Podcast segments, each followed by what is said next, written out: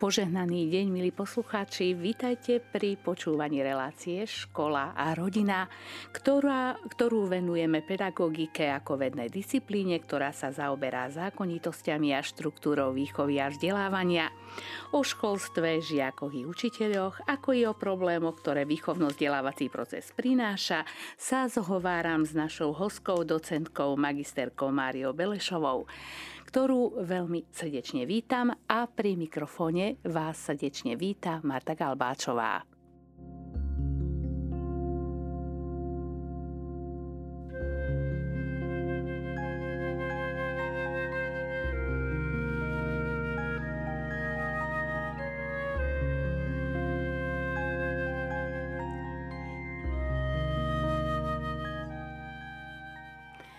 Ako som už spomenula v úvode, aj dnes sa budeme rozprávať o rôznych problémoch a o všetkom, čo sa týka výchovy a vzdelávania v školstve.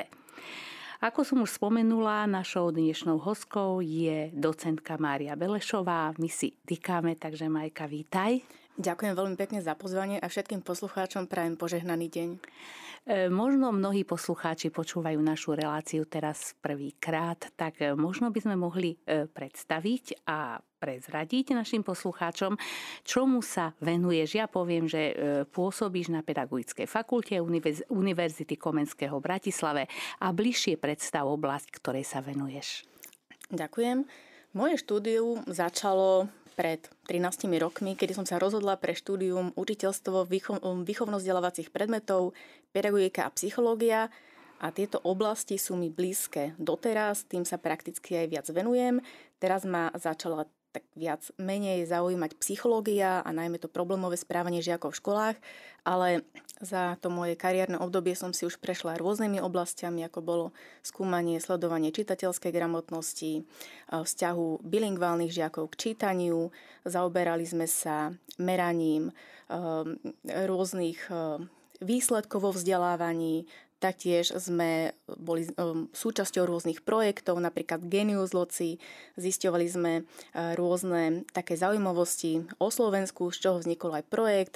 Bola som aj vedúcou projektu, prakticky som spoluriešiteľkou rôznych projektov, napríklad v súčasnosti spolu s kolegyňami a kolegami riešime tému mravnej výchovy v školách, takže tiež by mal z toho vzniknúť zaujímavý výstup, a okrem toho samozrejme aj iné m, také oblasti, ktoré sa vzťahujú na teda život toho vysokoškolského učiteľa. Čo znamená, je to hlavne pedagogická činnosť, to znamená výučba. Ďalej je to školenie záverečných prác, počnúc bakalárskymi, magisterskými, v mojom prípade napríklad aj rigoróznymi prácami. Ďalej je to publikačná činnosť, to znamená, že musíme a mali by sme publikovať. Takže sú to rôzne odborné články, vedecké štúdie, učebnice, monografie, a prakticky naša povinnosť spočíva je v tom, aby sme našich študentov vyskúšali, keď sú štátnice, a pustili ich potom s tými diplomami priamo do praxe. Ja prezradím našim poslucháčom, že ty si okrem iného aj autorkou naozaj veľmi zaujímavej knihy Škola je výchovný tábor, ktorú by som naozaj odporúčila pedagógom, najmä pedagógom, ale aj rodičom. A vidieť, že sa naozaj tejto problematike do hĺbky venuješ. My sme si v predchádzajúcich reláciách hovorili viac o pedagogike, dokonca aj o jej histórii, ktorá je naozaj veľmi bohatá a zaujímavá. Tiež sme teda spojili aj psychológiu, ktorá je súčasť tejto pedagogiky, ako si aj pred chvíľou povedala, že je naozaj dôležité sa venovať práve aj tomuto, tejto časti, lebo tá psychológia je súčasťou výchovno-vzdelávacieho procesu. A dnes by sme si možno mali povedať, ešte, sme, ešte poviem, že sme si na predchádzajú, počas predchádzajúcej relácii hovorili aj o žiakoch. My sa žiakom ako takým budeme venovať ešte aj v ďalších častiach. To znamená, že sa budeme venovať aj tým, ktorí majú možno nejaké problémy alebo nejaké individuálne, majú individuálny výchovno-vzdelávací plán práve pre nejaký z nejakého dôvodu, takže budeme aj o tom hovoriť v nasledujúcich reláciách, ale dnes by sme sa možno mali zamerať na niečo, čo je, ako by som povedala, takou neodmysliteľnou súčasťou pedagogického procesu, výchovno-vzdelávacieho procesu, a to je testovanie. Určite aj poslucháči mi dajú za pravdu, že veľakrát čakajú, keď sú rodičia napríklad, alebo aj žiaci samotní, tak čakajú, keď napíšu nejaký test, ako im dopadol, takže to testovanie je taká, taká možno, že každodenná súčasť toho výchovno-vzdelávacieho procesu. Takže poďme si teraz povedať niečo o testovaní ako takom. Nemám teraz na mysli len to testovanie, ako že písanie písomiek počas vyučovania, ale máme testovanie aj v takých celonárodných meradlách, ako je napríklad testovanie päť deväť, prípadne externá časť maturitnej skúšky, ktoré sú už také tie známe testovania, známe preverovania vedomostí našich žiakov. Aký je vlastne cieľ takéhoto testovania? Tak nielen samotné testovanie, ale celkovo diagnostikovanie ako také je v súčasnosti veľmi populárne, teda nielen na Slovensku, ale aj všade inde vo svete, a to s jedným cieľom, lebo potrebujeme získať nejakú spätnú väzbu, nejaké výsledky od žiakov. Tak je nastavený napríklad aj u nás klasifikačný systém, že to dieťa potrebuje byť za svoj výkon ohodnotené, u nás je to najčastejšie známkou, čiže preto sa žiaci testujú alebo skúšajú, a jednak to testovanie prebieha aj prostredníctvom iných diagnostických nástrojov a metód. Nie vždy je to len ten klasický písomný test, ale sú tu aj iné diagnostické nástroje. No, táto forma skúšania sa realizuje hlavne z dôvodu, pretože je rýchla. To je jedna taká zásadná vec, a potom, že je aj ekonomická. To znamená, že za relatívne krátky čas vieme získať spätnú väzbu, či sa to dieťa naučilo alebo nie. Podľa nejakej stupnice sa mu dá nejaká, nejaká známka. Okrem toho testovania, to by sme mohli zaradiť do takej skupiny diagnostikovania všeobecného. Sú aj iné formy hodnotenia, ako je napríklad evaluácia, výskum alebo aj akčný výskum, pričom každá z týchto oblastí sa zameriava na niečo iné. Aj je iný cieľ týchto, týchto diagnostických metód, ďalej aj iný diagnostik ich vykonáva, a taktiež majú aj iný zámer. To znamená, že ten hlavný odberateľ výsledkov je vždy niekto iný. Pokiaľ napríklad pri tom tradičnom diagnostikovaní, kedy napríklad učiteľ skúša žiakov, lebo chce zistiť, či sa žiaci naučili alebo nenaučili, aký je stav ich rozvoja, trebárs, a nielen učiteľ, ale môže to byť aj výchovný poradca, školský psychológ a tak ďalej. Tieto formy teda najčastejšie, hej, že to dieťa mám k dispozícii, tak ho azda vyskúšam, dám mu nejaký ten dotazník, test, viem ho pozorovať, mm. tie praktické činnosti, ktoré asi všetci kompetentní poznajú. A teda spätná väzba je hlavne pre učiteľa, vychovávateľa, každopádne aj pre žiaka samotného. Nemožno opomenúť ani rodičov, pretože rodičia chcú vedieť, ako na tom ich dieťa je. Možno aj pre triedu, aby sa napríklad zlepšili nejaké opatrenia, vytvorila sa nejaká pozitívna, priaznivá klíma, no a taktiež aj pre školu a riaditeľa. Pokiaľ je to napríklad výskum, čo je aj v našom prípade, ten najčastejšie robia teda výskumníci, alebo aj vysokoškolskí učitelia. Tento výskum sa robí za účelom hlavne preto, aby sa budovala nová pedagogická teória. To znamená, že ideme do terénu častokrát, pozorujeme, skúšame, robíme rôzne experimenty, vykonávame so žiakmi rôzne testy s cieľom, aby sme odovzdávali alebo tlmočili tie zistené výsledky vedeckej komunite. Na to sa organizujú rôzne konferencie, semináre, workshopy a tak ďalej. Nasleduje ešte akčný výskum. To je taký osobitný druh výskumu, ktorý si učitelia robia vyslovene len pre svoju vlastnú potrebu, keď napríklad zistia, že neviem, žiaci v triede nedávajú pozor, alebo že sa teraz nejak prudko zhoršila atmosféra, že žiaci sa nechcú učiť. Je to hm, hlavne so zámerom, aby sa zlepšila vlastná prax konkrétneho učiteľa. Môže to robiť prostredníctvom nejakej sebareflexie, pozorovania, môže rozdať deckám nejaký dotazník, no a robí to teda pre seba, s tým, že môže napríklad nadobudnuté výsledky konzultovať s, so svojimi kolegami, prípadne nejakými odborníkmi, metodikmi z praxe. Čiže opäť cieľ je zlepšiť nejaké výsledky. No a ešte jeden typ toho testovania, ktoré som spomenula, je evaluácia, ktoré, ktorú teda najčastejšie vykonávajú odborní pracovníci s cieľom zistiť fungovania, respektíve úrovne vzdelávacej sústavy ako takej. Tak v našom prípade je to, ako fungujú slovenské školy, hej, počnúc už aj materskými, až po vysoké školy, prípadne aj rôzne iné formy, ktoré poskytujú vzdelávanie. Keďže sú to štúdie, ktoré sa zameriavajú na veľa, veľký počet osôb, tak asi tu by nemal zmysel realizovať nejaký individuálny rozhovor alebo nejaké skúšanie. Čiže presne z tohto dôvodu sa používajú testy, ktoré viem napríklad rozdať takmer všetkým, alebo dotazníky.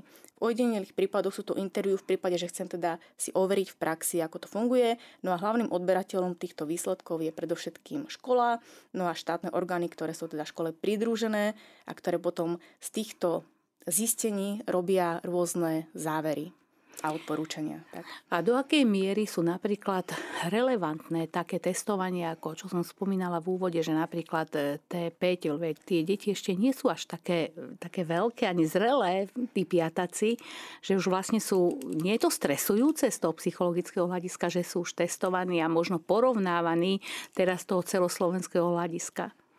Zo psychologického hľadiska je každá forma testovania stresujúca. Nemusí to byť len nejaký test, ale aj keď ideme čokoľvek, hej, nejakú skúšku vykonať, tak vždy nám ten adrenalín troška vyskočí a je to istým spôsobom aj zodpovednosť.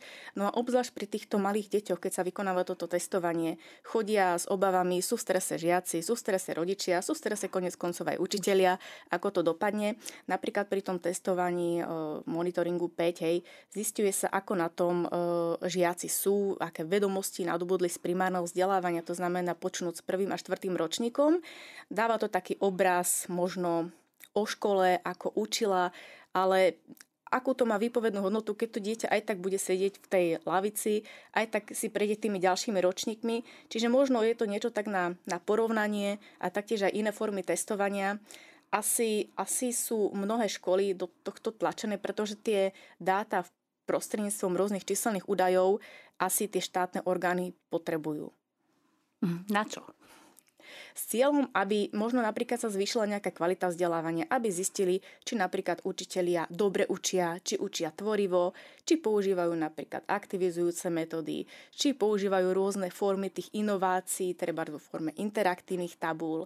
Viete, teraz je veľmi moderné do školy zavádzať a teraz myslím, že aj súčasný pán minister školstva sa vyjadril, že budúcnosť školstva je v digitalizácii. Tak mierne ma to prekvapilo, pretože tak sama za sebou poviem, že nie som zástankyňa tejto digitálnej formy. Radšej mám tú interakciu žiak-učiteľ a klasická kniha, klasické nadobúdanie poznatkov alebo z praxi, hej, to typické to badanie, objavovanie, ako cez niečo, čo je, čo je abstraktné, tak ale sme optimisti a verím, že tí kompetentní, ktorí sedia za tými stolmi, že chcú dobro nielen pre žiakov, ale aj pre celú spoločnosť. Si spomínala v úvode, že sa vykonávajú rôzne také testovania alebo diagnostiky aj ohľadom, povedzme, materských škôl. Tam sa ako môže testovať niečo alebo porovnávať? V materskej škole sa taktiež zameriava pozornosť na diagnostikovanie, a to je hlavne na zistenie školskej zrelosti, školskej spôsobilosti alebo školskej pripravenosti, ale o tom tiež budeme podrobnejšie rozprávať, takže tomu sa budem venovať neskôr. Ale len tak teraz pre poslucháčov načrtnem, keď si sa pýtala, môže to byť napríklad diagnostikovanie emocionálnej zrelosti, pracovnej zrelosti, kognitívnej zrelosti, vývin myslenia, vývin rečí, celkovo ako na tom dieťa. Čiže aj to sa prakticky Aha. testuje. Ale to sa už potom neporovnáva, že medzi jednotlivými, alebo áno, že jednotlivými materskými školami, že kde sa, povedzme, aká, aký výsledok dosahuje. Nejakú konkrétnu štúdiu, ktorá by sa zameriavala na zisťovanie nejakých predškolských, nejakých spôsobilostí alebo kompetencií, konkrétno nepoznám, ale teraz ten trend tým pádom, že už aj materské školy sú súčasťou teda riadneho slovenského školského, školského systému, tak aj tu sa vzťahujú rôzne vzdelávacie oblasti, čiže vlastne je to taký ako keby základ, hej, ktorý poskytuje možnosti pre ďalšie vzdelávanie. My no, teraz, áno. To si myslím, že už by bol veľký extrém, keby sme chceli od štvoročných detí, Jasné. aby boli na nejakej úrovni, tak to už skutočne, hej. To by už nebolo asi dobre. No my teraz hovoríme o testovaní z hľadiska hľadiska takého národného, slovenského, ako som už spomínala, tie najznámejšie testovania, to je to té päť, té deväť a externá časť maturitnej skúšky, ktorá je tiež vykonávaná formou práve testovania. Ja viem, že mnohí majú na to rôzne názory, áno, dá sa o tom veľa polemizovať, ale poďme sa podrieť na to, či toto testovanie prebieha aj z takého nie národného len, ale medzinárodného hľadiska. Tak trendom je porovnávať. Hej? Tak ako sa porovnávajú žiaci medzi sebou, ľudia medzi sebou, tak je trend porovnávať aj výsledky vo vzdelávaní. Presne na to sú zamerané rôzne medzinárodné merania alebo štúdia, ktoré ako keby porovnávali výsledky merania v kontexte vzdelávania.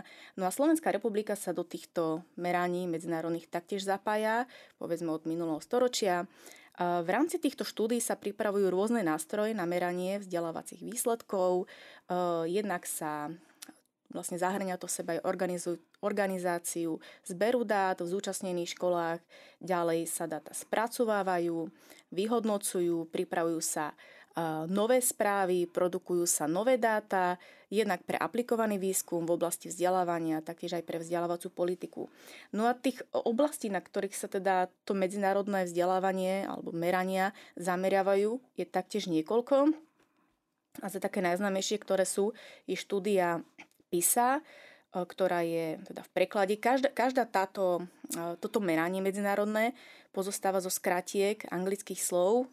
Môžem troška rozmeniť na drobné aj tá PISA, Program for International Student Assessment, to znamená, že je to program medzinárodného hodnotenia žiakov a teraz zameriava sa na tri konkrétne oblasti čitateľskej, matematickej a prírodovednej gramotnosti a vždy je aj konkrétna cieľová skupina. V tomto prípade sú to presne pätnásťroční žiaci, to znamená, že je to cieľová skupina končiacich žiakov základnej školy a prvákov strednej školy.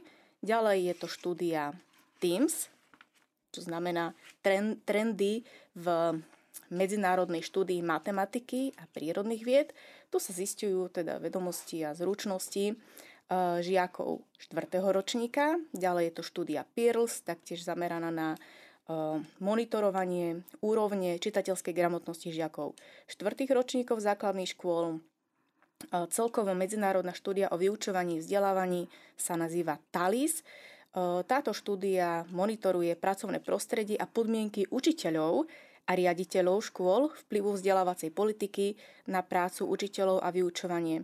No a ešte môžem spomenúť také súčasné, moderné, čo sa diagnostikuje, je medzinárodná štúdia počítačovej a informačnej gramotnosti, kedy sa zisťuje úroveň vzdelávania žiakov ôsmeho ročníka základnej škôl práve v spomínanej oblasti a táto štúdia sa nazýva í cils. A tak ďalej a tak ďalej. V tomto kontexte by sme mohli pokračovať, pretože tie trendy, ktoré udáva súčasný svet, sú teda rôzne, napríklad informačná gramotnosť, mediálna gramotnosť, mm-hmm. kultúrna gramotnosť. A tak Rozumiem. Ďalej. Takže toto sa všetko uskutočňuje u nás na Slovensku, he? Že slovenské Áno, školstvo. A s kým sa vlastne porovnávame? Porovnávame sa s rôznymi krajinami, aj európskymi v rámci napríklad štúdie ó e cé dé alebo celosvetovými krajinami. Čiže počnú s Amerikou, Austráliou, Áziou. Hmm, a to, ako sa to deje, toto všetko, napríklad tu na Slovensku, lebo ja napríklad ani neviem, ako, dajme tomu, že vymyslí sa nejaký test a teraz kto to vlastne vyplňa, ide sa na nejakú školu len tak náhodne, alebo sa vyberú náhodne nejakí žiaci. Akým spôsobom sa toto uskutočňuje? To je veľmi dobrá otázka, keď aj so svojimi študentmi a tieto, tieto dáta im prezentujem, tak sa ich pýtam, že boli ste niekedy zapojení do takého tak, merania, vyplňali ste niekedy taký test a ja si myslím, že tá vzorka mojich študentov už bola na tisíce a doposiaľ nikto nedal kladnú odpoveď, tak ja skutočne neviem, na akých školách sa to realizuje, ale teda sme optimisti a veríme, že tieto merania prebiehajú a to sú skutočne stovky škôl alebo tisíce žiakov, ktoré sú týchto meraní zapojení.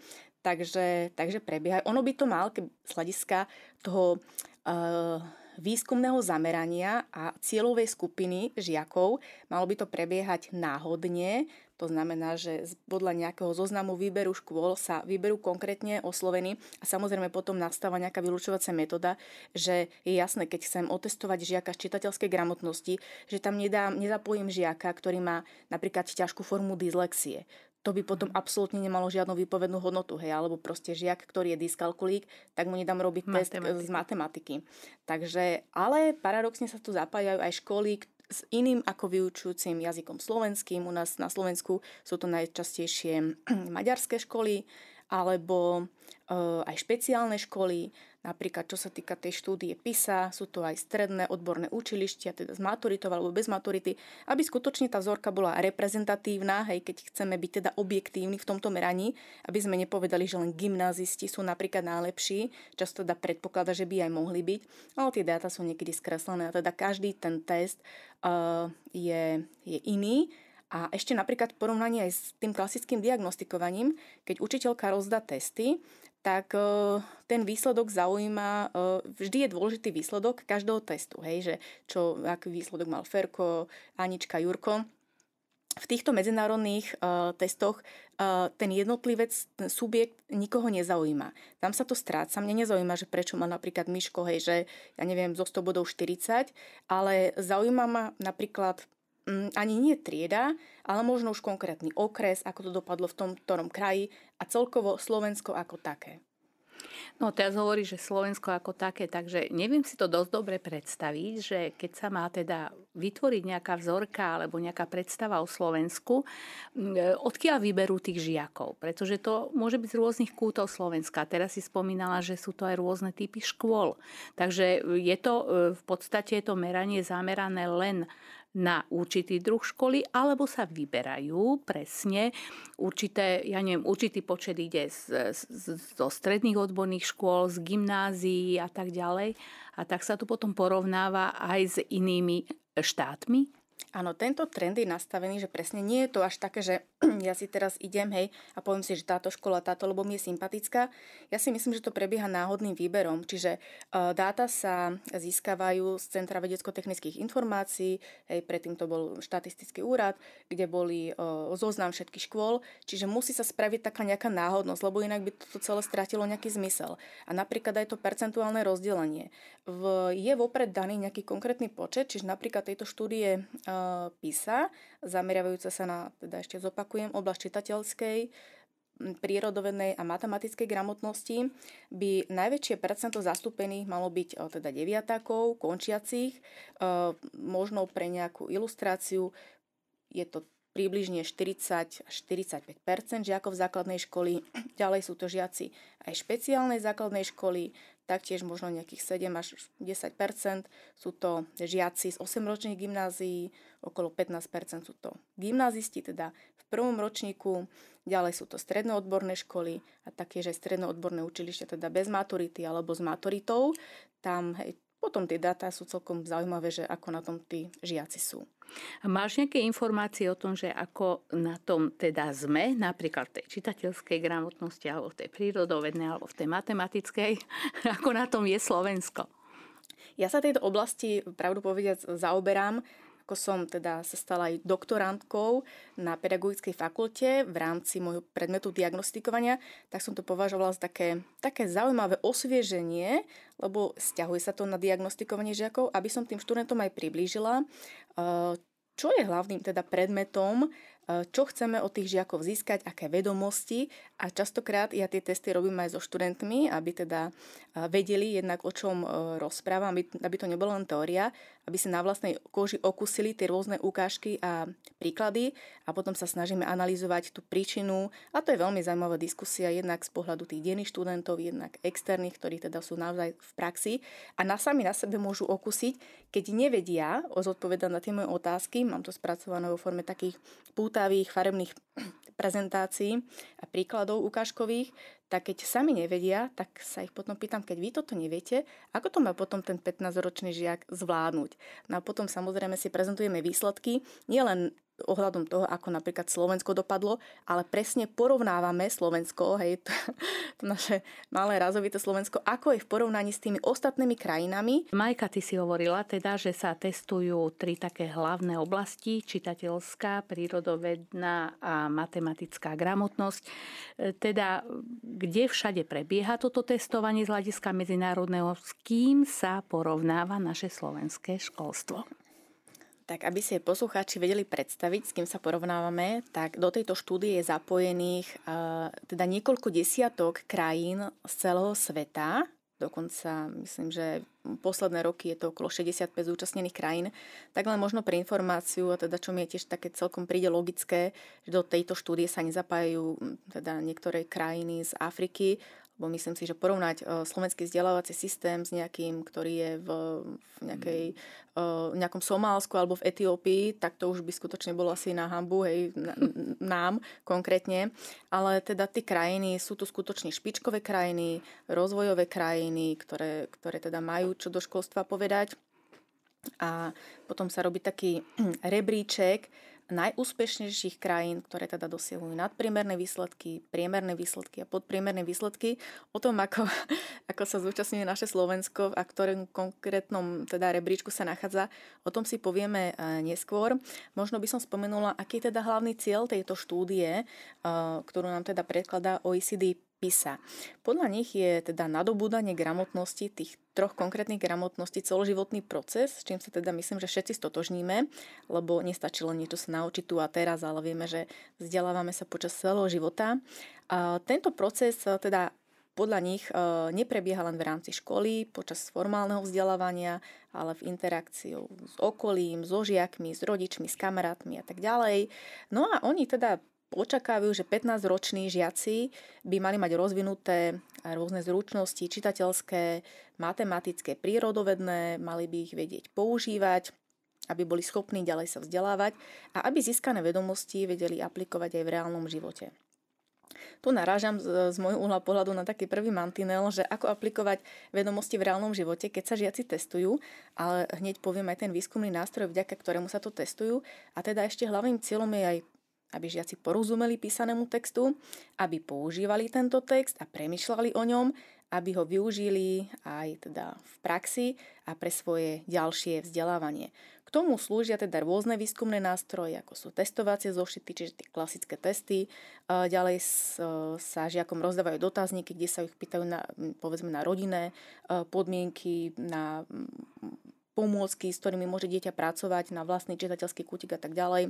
Rôzne informačno-komunikačné technologické dotazníky, taktiež vyplňajú dotazníky aj učitelia, aj riaditelia.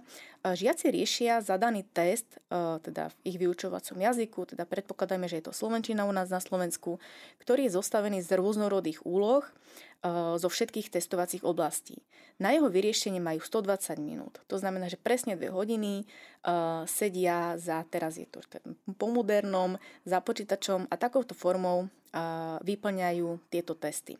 Tým, že je to test, tak samozrejme, aby tie dáta sa vedeli objektívne vyhodnotiť, tak najčastejšie sa používa možnosť výberu odpovedí.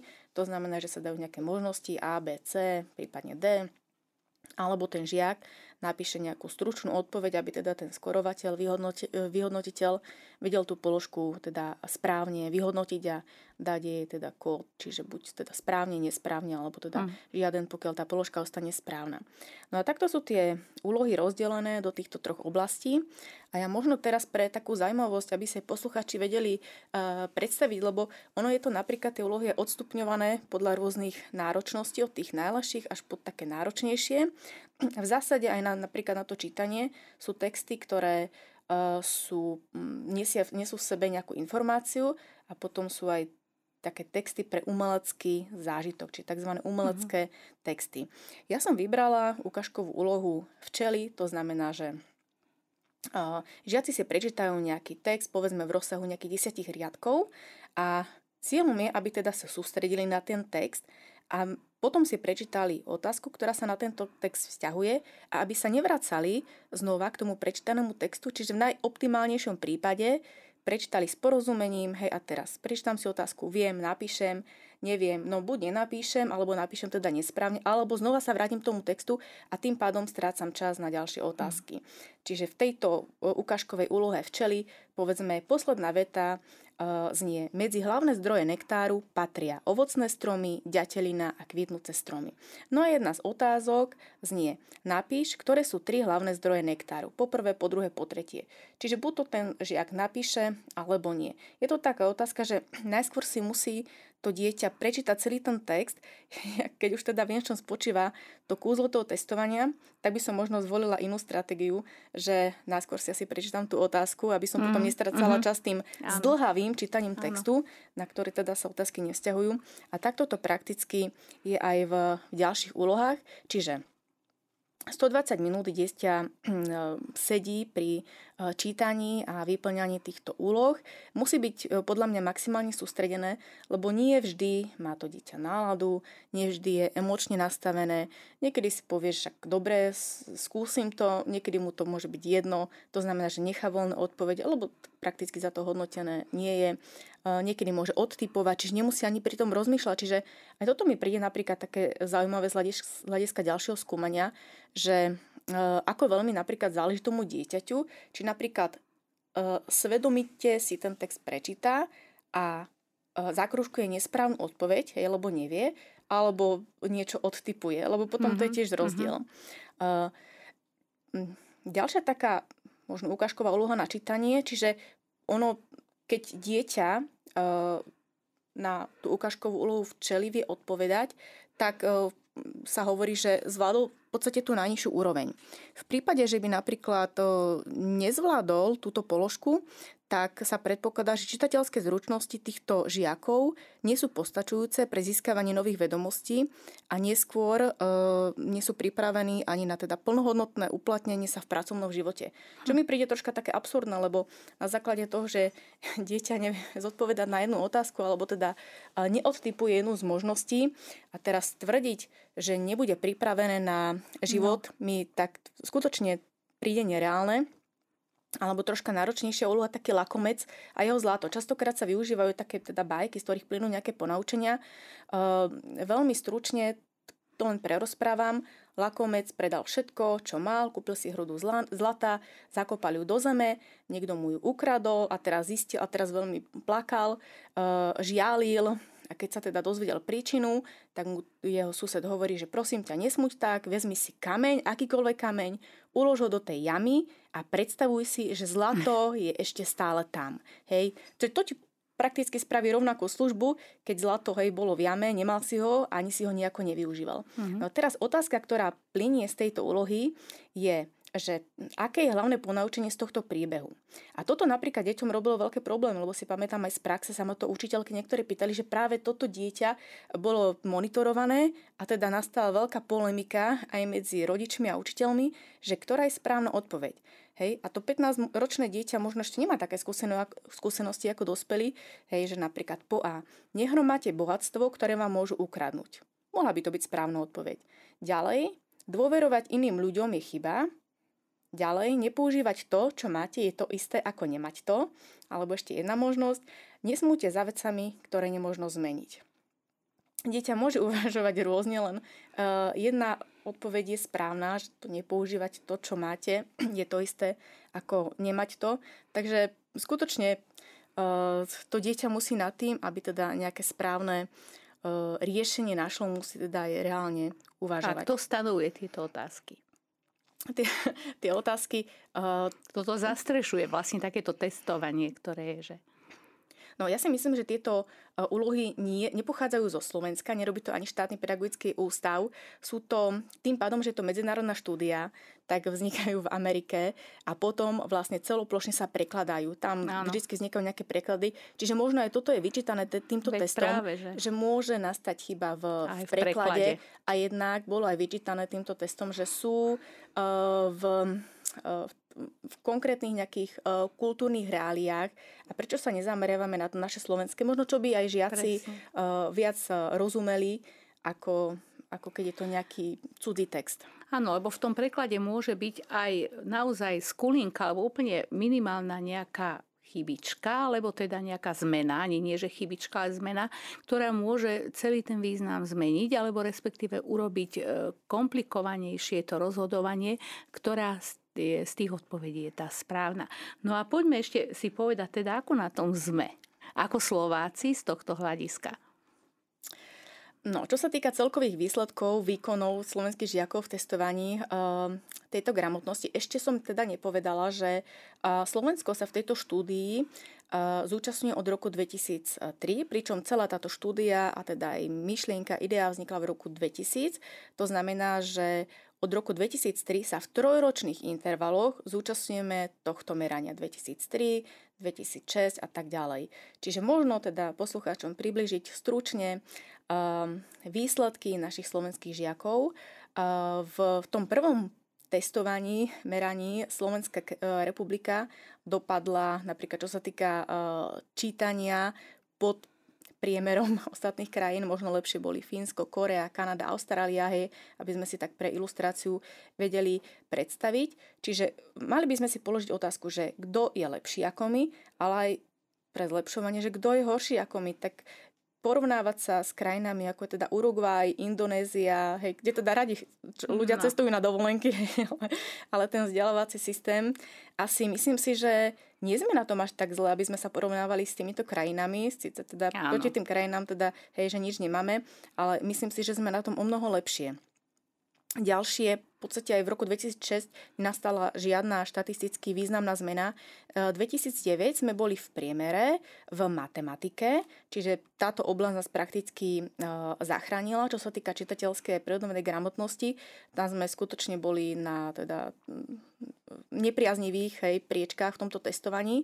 V roku dvetisícdvanásť sme vo všetkých oblastiach čítanie, matematika, prírodoveda boli v podprímere krajín. V roku dvetisícpätnásť opäť žiadna štatisticky významná zmena nenastala, čiže stále je to aj jednak podľa skóre, podľa priečok zúčastnených krajín, aj podľa bodov, ktoré získala Slovenská republika v porovnaní s inými krajinami, teda priemerným výkonom krajín ó é cé dé, čiže bolo to žiaľ tak. No a vlastne posledné výsledky merania, ktoré sú nám známe, sú z roku dvetisícosemnásť, čiže aj tu tá úroveň všetkých gramotností bola podpriemerná. Možno by sa dalo polemizovať nad matematikou, kde povedzme nejaké tie bodiky nás zachránili, ale stále to nie je hej, tá, tá vízia, ktorú by sme chceli uh, docieliť. No a v roku dvetisícdvadsaťjeden uh, prebiehalo posledné testovanie, ale keď som si ešte dnes k, teda k tomu pozerala nejaké uh, relevantné dáta, že by boli k dispozície, tak ešte nie sú zverejnené. Nie je zverejnená ani národná mm. správa, ani prakticky Národný inštitút vzdelávania a mládeže neponúka žiadne, žiadne teda vyhodnotenie. Tak vidíme, že nie je to, nie je to medlízať vo všetkých oblastiach, ale aby sme len teda nelámali palicu nad, nad slovenskými žiakmi, ja musím teda povedať, lebo teda tie grafy, hej, sú jasné, keď sa na nich proste bežným okom pozrieme, nie len Slovensko, ale aj ostatné krajiny ó é cé dé, hej, ako tak vždy hovorím, že ide to dolu vodou. Čiže uh, počet získaných bodov uh, sa v každom tom trojročnom meraní uh, neustále teda prepadá nižšie, nižšie, nižšie a najhoršie na tom veru oblasť čitateľskej gramotnosti. Nechcem polemizovať o tom, že tá čitateľská gramotnosť nie je až tak na dobrej úrovni, ako by mala byť a teda, že by nemohla byť ešte lepšia. Myslím si, že určite áno, že s tým čítaním je problém, ale predsa si len kladiem otázku, či sú relevantné tieto merania. Lebo napríklad ten žiak, ako si spomínal aj v úvode, keď v podstate robí ten test, ktorý je mu daný, ten z toho medzinárodného hľadiska, on v podstate nie je nejako motivovaný, či ho urobí dobre alebo nie.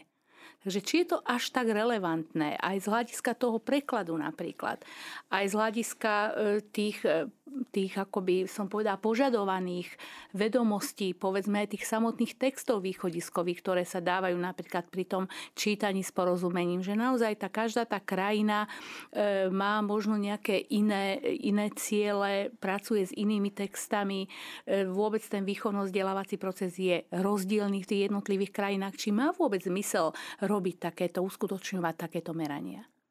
Podľa môjho názoru, ak teda môžem skutočne ho úprimne vyjadriť, tak samozrejme, že nie, lebo poprvé štúdia, ktorá sa robí v trojročných intervaloch a žiaci stodvadsať minút vyplňujú nejaký test, to nám nemôže dať nejaké spoľahlivé, platné, logické dáta, s ktorými vieme ďalej pracovať. Je to proste test, ktorý si žiak napíše tu a teraz, a nič nehovorí o tom, čo sa skutočne naučil. To božne, ako tie dáta, hej, podľa toho cieľa vie uplatniť aj vo vlastnom e, živote, či vie uvažovať tvorivo, čo je teda ďalší cieľ, alebo tá konkrétne zameranie e, v jednom z tých trojročí. No tak keď žiak má nejakú tú úlohu vyplniť, ja skutočne neviem a neposkytne mi to žiadnu spätnú väzbu o tom, či je to tvorivé alebo nie, hej, však keď zakružkuje nejakú odpoveď. Čiže toto je taká kritika, hej, že tiež sa rozdelili také tábory, um, č, komu tie výsledky budú slúžiť, čo z nich máme robiť. Ono sa napríklad hovorí, že uh, áno, tu ten konkrétny jedinec, to dieťa, aj tá trieda zapadá. Čiže my sa teraz nebavíme o úspechy konkrétnej školy, že škola proste niekde na Záhorí alebo niekde mm. na Orave, ale uh, sa snaží monitorovať úspech celého vzdelávacieho systému, hej. Ale dáva to obraz o tom celom vzdelávacom systéme. Ja neviem, mne to prípada také... No nie je to... Pre mňa to nie je relevantné. No tí, ktorí asi sa do tých testov zapájajú, alebo teda tí, ktorí sú zastancami týchto testov, tak zjavne do toho idú s nejakou jasnou víziou. Prečo sa toto testovanie má realizovať? Lebo sa tak snaží zodpovedať na nejaké tiež také otázky, že výsledky z tohto testovania... umožní komplexnejšie vnímať vyučovací proces. Ja sa za každým pýtam, a toto je súčasťou tých mojich prednášok, že či, či naozaj, hej, poskytne spätnú väzbu vedeniu škôl i učiteľom. No, hej, obzvlášť napríklad, keď sa niektoré témy ani neučia v škole a presne to testovanie tu a teraz. Poskytne spätnú väzbu rodičom. No tak rodič bude asi viac vystresovaný ako to samotné dieťa, ktoré ten test písalo. Ďalej má informovať budúcich zamestnávateľov o slabých stránkach vzdelávacieho systému. No tých slabých stránok myslím si, že máme, máme viacero a nie len táto jedna stránka, hej. Ďalej, že môže to ovplyvniť vysokoškolskú prípravu budúcich učiteľov, tak môže i nemusí. To sú tiež také otázky, hej, že, ktoré by sme mohli klásť na misku váh, že či, čo je skutočne za tým. A taktiež, keď sú aj zverejnené výsledky, tak vo všetkých médiách počujeme, ako na tom žiaci sú a potom sa vyvoláva diskusia prakticky na všetkých úrovniach a kompetentné orgány riešia príčinu. Hej, či je to štátny pedagogický ústav, um, výskumný ústav detskej psychológie, patopsychológie, rôzne metodické centra, potom sa organizujú rôzne školenia pre, pre učiteľov a tak ďalej. Ale čo je napríklad ešte zaujímavé uh, z hľadiska niektorých krajín, ktoré sú dlhodobé úspešné, prakticky už dvadsaťtri rokov, ako sa hovorí, tiahnu tú, tú šnúru, víťaznú šnúru, alebo ten príjm vedú v týchto popredných priečkách, tak opäť stále sú to rovnaké krajiny, ako je napríklad uh, Šanghaj, Singapur, Hong Kong, Taiwan, Korea, Japonsko, Lichtenštajnsko, Švajčiarsko, uh, Estónsko a Fínsko.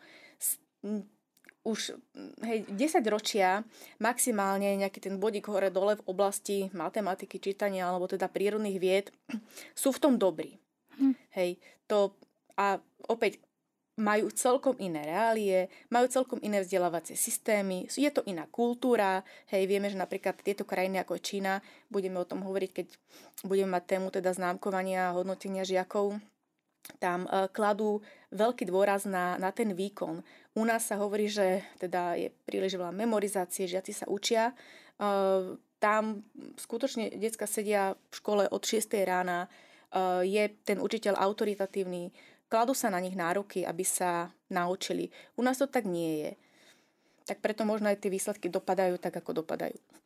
No a tie výsledky, keďže nie sú veľmi dobré alebo lichotivé, tak pravdepodobne sú asi aj príčinou toho, že sa neustále niečo chce reformovať a nejakým spôsobom sa chceme priblížiť tým úspešnejším krajinám, ale ako si aj spomínala v úvode, že je tam úplne iný ten vzdelávací systém a možno by bolo správne, ja viem, že my to tu nevyriešime, ale prečo sa napríklad nepokúšajú nejakým spôsobom e, tí, ktorí to majú v kompetencii, treba ten náš systém aspoň trochu priblížiť tým úspešným, keď teda sú úspešní už toľké roky. Tak viem, že sa snažilo, alebo snažili sme sa e, nejakú tú koncepciu prevziať z iných krajín, hej, napríklad z Ameriky alebo Fínska. Ale myslím, že o tomto sme už v predchádzajúcich reláciách sa rozprávali, že nemožno, tak to nazvem, hej, ľudovo opičiť sa po mm. iných krajinách, lebo musíme prihľadať na to, čo tu máme. To by sa skutočne od základu muselo všetko zmeniť. Museli by sme aj zmeniť myslenie učiteľov, motivovať ich k tomu, aby chceli aj sami sa vzdelávať, aby boli možno aj oni nejak motivovaní nejakými inými formami, prostriedkami, aj platovo. E, rodičia by mali mať potom iné očakávania, čo vlastne e, chcú, aby, aby tá škola tomu dieťaťu poskytla. To je celý, hej, taký balík problémov, ktoré sa nám e, vynárajú. A či sa prihľada aj na to, čo to dieťa skutočne chce a potrebuje pre ten život, lebo hej, nemusí byť každý génius, povedzme, v tej matematike, nemusí riad, e, počítať fyzikálne príklady, keď jednoducho má um, niečo iné, hej, alebo na nejakú inú inteligenčnú zložku. A napríklad áno, tak škola na to reaguje, že napríklad zistí sa, že v niečom je problém, tak sa snaží spraviť nejaká zmena. Tak teraz, povedzme, zistilo sa, že žiaci sú horší v čitateľskej gramotnosti, takže teraz navýšme počty slovenského jazyka a literatúry, viac sa venujme textom, potom, neviem, nemyslím si, že to prinieslo uh-huh. nejaké pozitívne ovocie, uh-huh. pretože už uh, za ten čas, kedy sa toto diskutuje od toho dvetisíctri, dvetisícšesť uh-huh. a tak ďalej, uh-huh. tak máme teda o dvadsať rokov sme sa niekam posunuli. Uh-huh. Otázka znie, či táto spätná väzba tých testov je uh, spoľahlivá, to znamená, Práve. Že uh, aj, aj nielen teda v čítaní, ale aj v matematike, lebo teda celosvetové trendy uvádzajú, uvádzajú, že aj matematická gramotnosť, že teda je výsledky a to teda priemerné dosiahnuté skore, že prudko klesá. Uh, takže možno aj hej, deti potrebujú iný prístup. No nechce sa im hej, mm. niek- niekedy čítať, siahnuť potom. No a potom také látanie tých dier, že pridáme hodinu slovenčiny, teraz na, potom bolo v minulosti, že pridáme hodinu dejepisu, hmm. pridáme hodinu teda nejakej, nejakej technickej výchovy, alebo teda dnes už vieme, že bola pridaná hodina aj telesnej výchovy, lebo tiež na základe nejakých meraní, nejakých o, pohybových o, mm-hmm. zručností Áno. žiakov, že tiež neboli príliš priaznivé. Takže... Toto, čo tu teraz hovoríme, že to sú v podstate, to je aplikácia tých nejakých výsledkov tu v rámci Slovenska, ale treba z komu alebo kde nájdú uplatnenie z hľadiska toho medzinárodného tieto výsledky? Tak je to, je to číslo, ktoré sa pretransformuje do nejakej tabulky, do grafu a potom vznikajú rôzne diskusie a mali by sa teda spraviť nejaké reálne zmeny. Ja si myslím, že... aj teda súčasné ministerstvo školstva by teda malo reflektovať tieto zistenia. Uvidí sa aj v rámci tejto školskej reformy. Samozrejme, výsledky neprichádzajú hneď. Ja pevne verím, že tí ľudia, ktorí teda to robia, tieto zmeny, uh, sú presvedčení o pozitívnom prístupe svojej práce. Napriek tomu teda, že uvádzajú, že tá zmena príde možno o niekoľko, neviem, pätnásť rokov, hej, kým sa to celé sprocesuje, že to treba od začiatku nejak systematicky spraviť tú zmenu. No a vznikajú z toho celkom zaujímavé publikácie, ktoré opäť tá vedecká komunita môže s nimi pracovať. Môžu sa robiť ďalšie potom už čiastkové výskumy a, a tak ďalej a tak ďalej. Čiže je to ako keby taká príležitosť pre ďalší výskum a ďalšie publikovanie týchto dát. No, vidím, že toto testovanie nie je až taká jednoduchá vec a vôbec je to náročné nielen pre samotných testovaných teda žiakov, ale aj pre učiteľov, ktorí možno, že sú niekedy až demotivovaní tými nejakými negatívnymi výsledkami a nemusia tie výsledky vždy e, akože zobrazovať tú reál, reálnu situáciu, ktorá na tej škole je. Predsa len máme už veľmi málo času, budeme sa ešte, takže len veľmi v krátkosti poved, sa spýtam, je podľa teba to testovanie dôležité? Opäť, keď budem úprimná, tak poviem si, že nie. Určite je dôležitejšie, aby žiak chodil do školy s radosťou, nadšený, aby mal ten zážitok tu a teraz, že si niečo prečítal, že sa nejakú zaujímavú informáciu dozvedel a to, či skutočne aj toto bola vlastne e, výčitka týchto testov, že keď chcem testovať vedomosti a zručnosti potrebné pre život, tak sa nedajú testovať v testovacej miestnosti, hej, tak v úvodzovkách, že pero, papier alebo teda počítač a za dve hodiny zistiť a dať nejaký nejaký rámec, že či dieťa je gramotné alebo nie. S týmto sa teda ja maximálne nestotožňujem. Ďakujem za naozaj opäť veľmi zaujímavý rozhovor. Teším sa aj na tie ďalšie, ktoré ešte budeme viesť práve aj v tejto oblasti, aj v mnohých iných. A tebe teda, Majka, ďakujem za dnešný rozhovor ešte raz, aj že si prijala naše pozvanie a že chodíš sa medzi nás a delíš sa s nami o tieto zaujímavé poznatky. A vám, milí poslucháči, ďakujem za vašu pozornosť. Počúvajte nás aj naďalej, aj v ďalších reláciách, prípadne aj píšte, telefonujte, keby vás niečo zaujímalo. Pani docentka vám s radosťou odpovie. Ďakujem za to, že ste nás počúvali a želám ešte krásny zvyšok dňa a ostaňte s Rádiom Mária. Dovidenia.